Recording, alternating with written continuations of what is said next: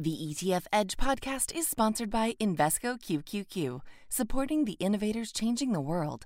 Invesco Distributors, Inc. Welcome to ETF Edge, the podcast. If you're looking to learn the latest insights on all things exchange traded funds, you're in the right place. Every week, we're bringing you compelling interviews, thoughtful market analysis, and breaking down what it all means for investors. I'm Leslie Picker, filling in for Bob Pisani. Today, we're drilling into the reopening story. How sustainable is the rally we've seen in reopening sensitive groups like travel, leisure, and other cyclical plays? And are investors getting too complacent? Plus, we'll get more on the rising inflation fear factor and why the SPAC trade is fizzling out this month. Here's my conversation with Mark Yusko, CEO of Morgan Creek Capital Management, Steve Grasso from Stuart Frankel, and Tom Lydon, CEO of ETF Trends. So, Steve, let's start with you. What do you make of all of these reopening plays right now? So, Leslie, I, I think I think there's still gas left in the tank for these reopening plays. We had so reopening plays are basically in the value bucket. So when rates started to creep higher, that favors the value bucket, and you wind up getting a sell growth in the face of higher rates because everyone in the financial industry knows the knee jerk reaction. Rates move higher, you sell growth, you sell technology. But when you look at what's still left in the tank, we're looking at GDP of six or seven percent.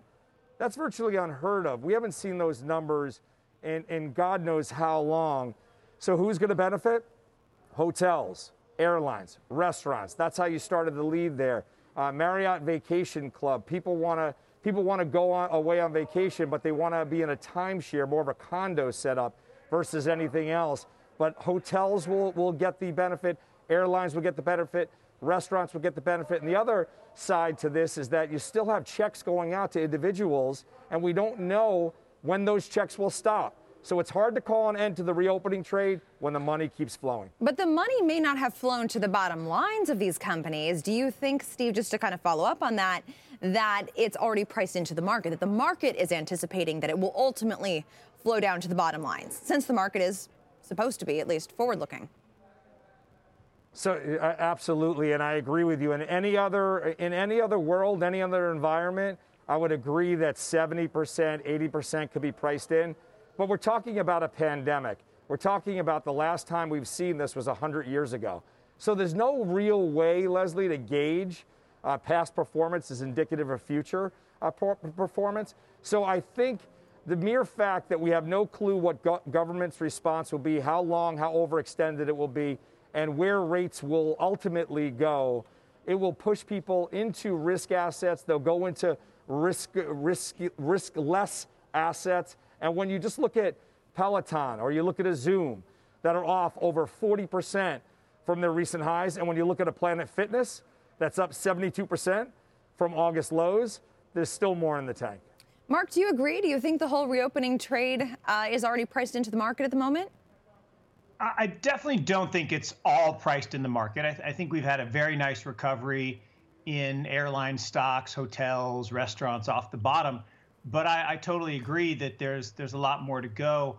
I, I wouldn't get too excited about this one big number we're going to see in GDP.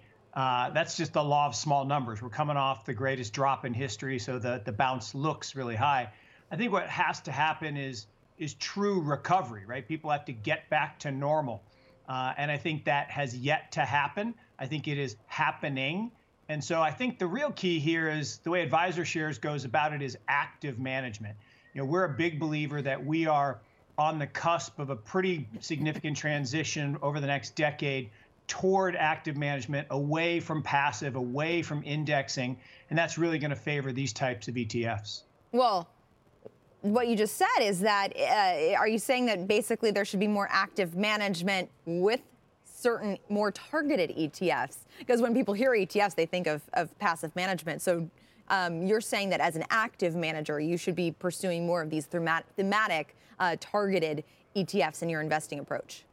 Yeah, look, I, I think the days of, of cap weighting being in charge are, are over. I think it's going to go back to the days of, again, active management winning, more of an equal weighted approach, more of a value biased approach. And look, passive isn't passive, right? It's just slow active. you know, over 30 years, 85% of the names in the S&P turn over. It's just that cap weighting is a momentum strategy, and momentum works when there's lots of liquidity. I think that liquidity is going to start to slow. I think we're actually going to talk about a topic here inflation, which is going to cause some stress in the growth part of the market, the cap weighted part of the market. That's actually going to be another tailwind to these types of companies, which will have some pricing power for the first time in many years. Yeah, I'm sure it would be a, a welcome um, aspect for them. Uh, maybe not some others, uh, namely the consumer. But uh, Tom, how, how do you see investors using some of these reopening ETFs as a tool for hedging? Um, is it used in the same way as more of the broad-based uh, ETFs might be used? Yeah, well, first, I couldn't agree more with Mark. You know, coming out of the financial crisis, if you bought the S&P 500, it would have been really tough to beat it. But then as we got into COVID, we realized that there were opportunities in certain themes or certain asset classes. And back to what Steve was saying, value for the first time in a long time is seeing some love. So if you are um, opportunistic, and it, it doesn't mean that you have to pick the individual constituents within an ETF, but if you can actually pick certain themes or certain asset classes that tend to be maybe uh, trending in the right direction or unloved in the past. I mean, for example, uh, when we're seeing the GDP numbers come out, a lot of that is going to be based on the backs of small companies. 65% of GDP is, is on the backs of small companies. That they are nimble, they can turn very, very quickly, and they also have pricing advantages where everybody's got this desire to get out there, spend their stimulus checks, they don't have to be really tight on their pricing. They can actually put a little bit of leeway in there, which can lead to greater profitability. So I, I think what these guys are saying is what's happened in the past, especially as far as passive is concerned, worked really, really well. But if you're opportunistic in certain themes or certain asset classes in this opening trade, you can really do much better. Yeah. And to Steve's point, you know, past performance not necessarily indicative of future performance. Um, keeping in line with the reopening story, commodity prices have surged as demand for everything from oil and lumber to soybeans, sugar, and even rubber is ramping up big time. Tom, sticking with you, how big of a red flag is inflation right now? We're um, surveying advisors every week, and, and since last fall, they were really concerned about inflation, especially as we started to see rates creep up a bit. But ho- uh, home prices, food prices, gas prices, commodity prices, right through the the whole landscape, we're starting to see increases there, which are fairly concerning. And and this is the first time in, in not 10 years, but almost 20 years, where we've started to see these types of spikes. So there's a couple ETFs out there I wanted to bring to the surface. One in particular was the Direxion Auspice Broad Commodity Strategy. And when you talk about active management, what they do is they break down 12 different commodities and basically use them on a trend following technique where those that are above their trend lines, they buy. Those that are below their trend lines recently, like gold and natural gas that has not been keeping up with other commodities, actually does pretty well. So the ticker there is COM. And then the biggest uh, diversified commodity ETF is by Invesco, uh, PDBC, that if you just want a basket of commodities futures uh, and you don't have to worry about it, that's something to consider. Both don't have the hassle of K1s, which has been a concern over time with commodity-based ETF strategies. Fascinating. Uh, uh, Steve, what's the inflation prospect look like to you from the standpoint of growth versus value? We talked about that a little bit with regard to the reopening trade. Uh, but what about with regard to inflation? So when you look at the 10-year, everyone got spooked. The the uh, the growth sector got spooked because we spiked to about 1.75 in the 10-year, and then it leveled off. I, think, Leslie, we're almost in a Goldilocks environment. I know that everyone is looking for uh, rates to spike higher, and maybe they will eventually. But you have Chair Powell sitting on rates. You have the 10 year just sort of sitting out there in this uh, sweet spot where growth and value can actually perform. Obviously, in the commodities that you're talking about, lumber, Uh, just the, the chart looks uh, incredibly bullish. That has to give it up uh, sometime soon. But it's not hurt the builders. So far, we've seen uh, DR Horton up 35%, 45% year to date. Lennar up 35%, Pulte up 25%.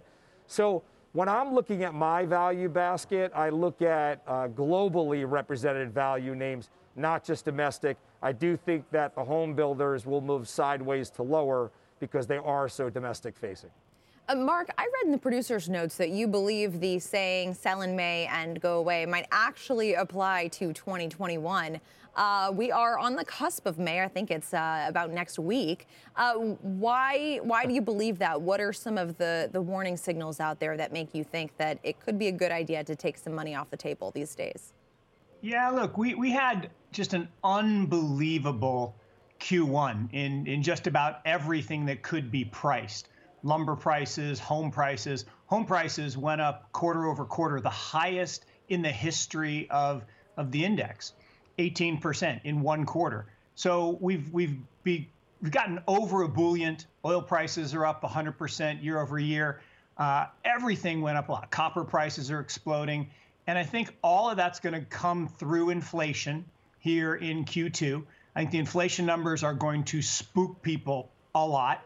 And I think, uh, you know, if you think about the, the reason sell in May and go away exists is if you hold from May till October, you usually lose a little bit of money. You make all your money in a normal year on the tail ends on the other sides. And I think that spike in inflation, a spooking, again, a, a jump back in interest rates are going to get people to sell off the high growth stocks. And then on top of it, we got the threat of higher capital gains taxes. That'll exacerbate the problem.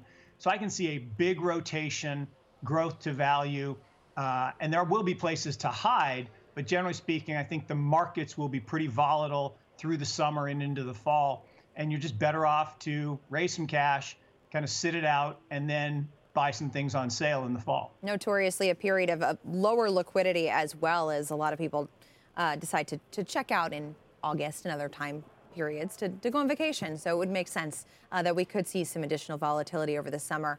Um, speaking of volatility, the SPAC attack was all the rage earlier this year with a record 109 new pre merger blank check deals in March alone. But with four days left in April, we've only seen about 10 SPAC deals this month, perhaps as a result of tightening SEC regulations and cooling investor interest for speculative assets overall. So, is the SPAC spigot drying up? It clearly looks like it from that chart right there. But let's ask Mark, who just launched a SPAC ETF of his own at the start of this year. Are you still seeing, Mark, the same amount of interest as you did, uh, you know, when you first launched? Yeah, certainly not seeing the same amount of interest, Leslie, but but I think that's misplaced in the sense this is a long-term trend. You know, the SPAC merger, we believe, will become the preferred method for high-growth, innovative companies, or what we call the companies of the future, to go public. Uh, that trend isn't going to go back in the bottle. Uh, yes, first quarter is always a big quarter for new IPOs and new issuance. Not surprising that we would see a pullback. And then there was this rumors of, of the clampdown on, on the way you treat warrants, uh, spooking some people. So I do think it's normal and natural to have a little lull after the just very frenetic pace of Q1. But for us, SPACs are the right way for the individual investor to get democratized access to late stage venture. Companies used to stay private much longer all that wealth was going to accredited investors and qualified purchasers, not to the average investor. We really like the SPAC structure that allows the average investor to participate in those later stage venture rounds. Steve, I hear you have some strong feelings about SPACs right now. Care yeah. to elaborate? Yeah, so I couldn't agree more with Mark's last uh, couple of thoughts there. This is the, the first time the average investor gets to get in where the uh, institutional or the inside uh, investors get in. So around that $10 price range. Look at, look at the IPO market, Leslie. The individual investor gets hit over the head with the IPO market. They come out with an issued price. On the day it starts trading, it always opens up 20, 30, 40, 50% higher. The investor, the individual investor, buys into that uh, elevated price And then what happens on that first day? It'll reach the highs, comes in, it's still above the issuance price. The retail investor is underwater. All the insiders have a huge profitable day. The retail investor is left out in the cold, sometimes for years until he makes his money back. With a SPAC, you get in at $10, you either vote for the deal or don't vote for the deal, and you get to be on equal footing and get inside those investor rounds where you're in any other place in the market, the retail investor can't get in there. Regulation, definitely a headwind, but I think we should all realize that SPACs are, are it, you can regulate them a little bit with their forward guidance looks, but other than that, they are the best vehicle for a retail investor. I hear you on that front, but I'm going to push back just a little bit um, because sure. there is this part of the SPAC market that's become increasingly popular. That is the PIPE, uh, which is uh, private investment in public equity. It oftentimes comes as these deals get consummated, as they get signed and announced in the market. And what you have is a, a group of, you know, a very small group of institutional investors that get to invest in the PIPE at the IPO price. Even though oftentimes the publicly traded shares are above them. At least that's how it had been uh, previously in the first quarter. So you are seeing certain discounts made for institutional investors uh, in not the same way as you would an IPO, but of course they are finding a way to capitalize. Additionally, there was a story in the Wall Street Journal over the weekend about how SPAC sponsors are able to still get compensated uh, very handsomely despite what the actual returns for SPACs are. Uh, so, you know, are there certain warning signs that retail investors should be aware of when it comes to these SPACs that you know may not be as evident on the surface of, of the vehicle themselves? So I, I guess the, the, the issue that I deal with is you have to do your own due diligence no matter what investment vehicle you're using. I would always say that if you're going to buy a SPAC, you go for the management team right off the bat that's going to find the best companies. That's rule number one. Rule number two, if you don't like the company that they target, you could always sell that SPAC. So you have to make sure, does the comp- is the company profitable? Will they be profitable one day? Do you uh, agree with their strategy, their business strategy, their management teams? So it's no different than anything else. But having said, when you start talking about the pipe and or the management team, there always has to be a cost of financing. Look at the traditional IPO prices, uh, pro- process those are magnified 10x, 20x, 30x as far as the fee structure that we're talking about now. SPACs are the most streamlined. Can things do better? The whole going public process, can that do better? Of course. But SPACs has streamlined it, lined it the most efficient way in this whole process of going public. Mark, did you want to add anything there? Yeah, I just wanted to push back on the pushback in that uh, the fact that a pipe investor gets a good deal doesn't take the good deal away from the initial investor. Steve said, the great thing about a SPAC is you get to, as an individual investor, participate for the first time in the IPO price rather than this inflated price of the traditional IPO, where if you're not a fat cat client of the underwriter, you don't get you don't get IPO shares. The second part of that is the sponsors have to put money up and it has to be locked up for a year it's risk capital, it's venture mm-hmm. capital. If you don't do a deal, you lose it all. If you do a deal, you don't get to sell at the IPO like a traditional IPO. So, look, incumbents spread a lot of FUD, fear, uncertainty, and doubt. No matter what the disruptive force is, whether it's Bitcoin and blockchain or whether it's SPACs, the incumbents, the banks and the underwriters don't like the competition. As JP Morgan said, I like a little competition and they will spread this misinformation. And I think it's great that we have a chance like this to talk about some facts as opposed to the FUD. the FUD. Uh, Tom, what do you say? Are SPACs the kind of vehicle that investors should pursue through an ETF? Should they be buying the individual shares and or warrants uh, when these vehicles do go public at the $10 price? Well, first of all, Leslie, uh, you know, coming back on what Mark was saying in the FUD, I wrote that down. We need more education for retail investors for sure. And, and people have to understand SPACs aren't an asset class. They're a form of liquidity. So a lot of people are getting caught up in the hype. Yes, there's a way of diversifying with, with ETFs, and Mark's crew does a great job talking about active management. That's what they're all about. So they're going through not only who's bringing that SPAC to market, what they've done in the past, but also pre-pipe and post-pipe opportunities. So they're digging in a little bit deeper to the constituents that are in that ETF. If you want a, a bigger position of all or the biggest SPACs that are coming to market, Defiance next generation SPAC, which is SPAK, has 180 SPACs in there. Not necessarily as critical as far as what's in the, the index there, but something to think about. And then finally, Tuttle Tactical Management can actually go short some SPACs in their ETF, SPCX. So something to think about. But mm. I would say Mark is right. You need active management in the SPAC area. And this is an area for the average investor who probably doesn't have the skills or the capabilities to dig deep into, deep into the team and also what might be on their radar as far as acquisitions.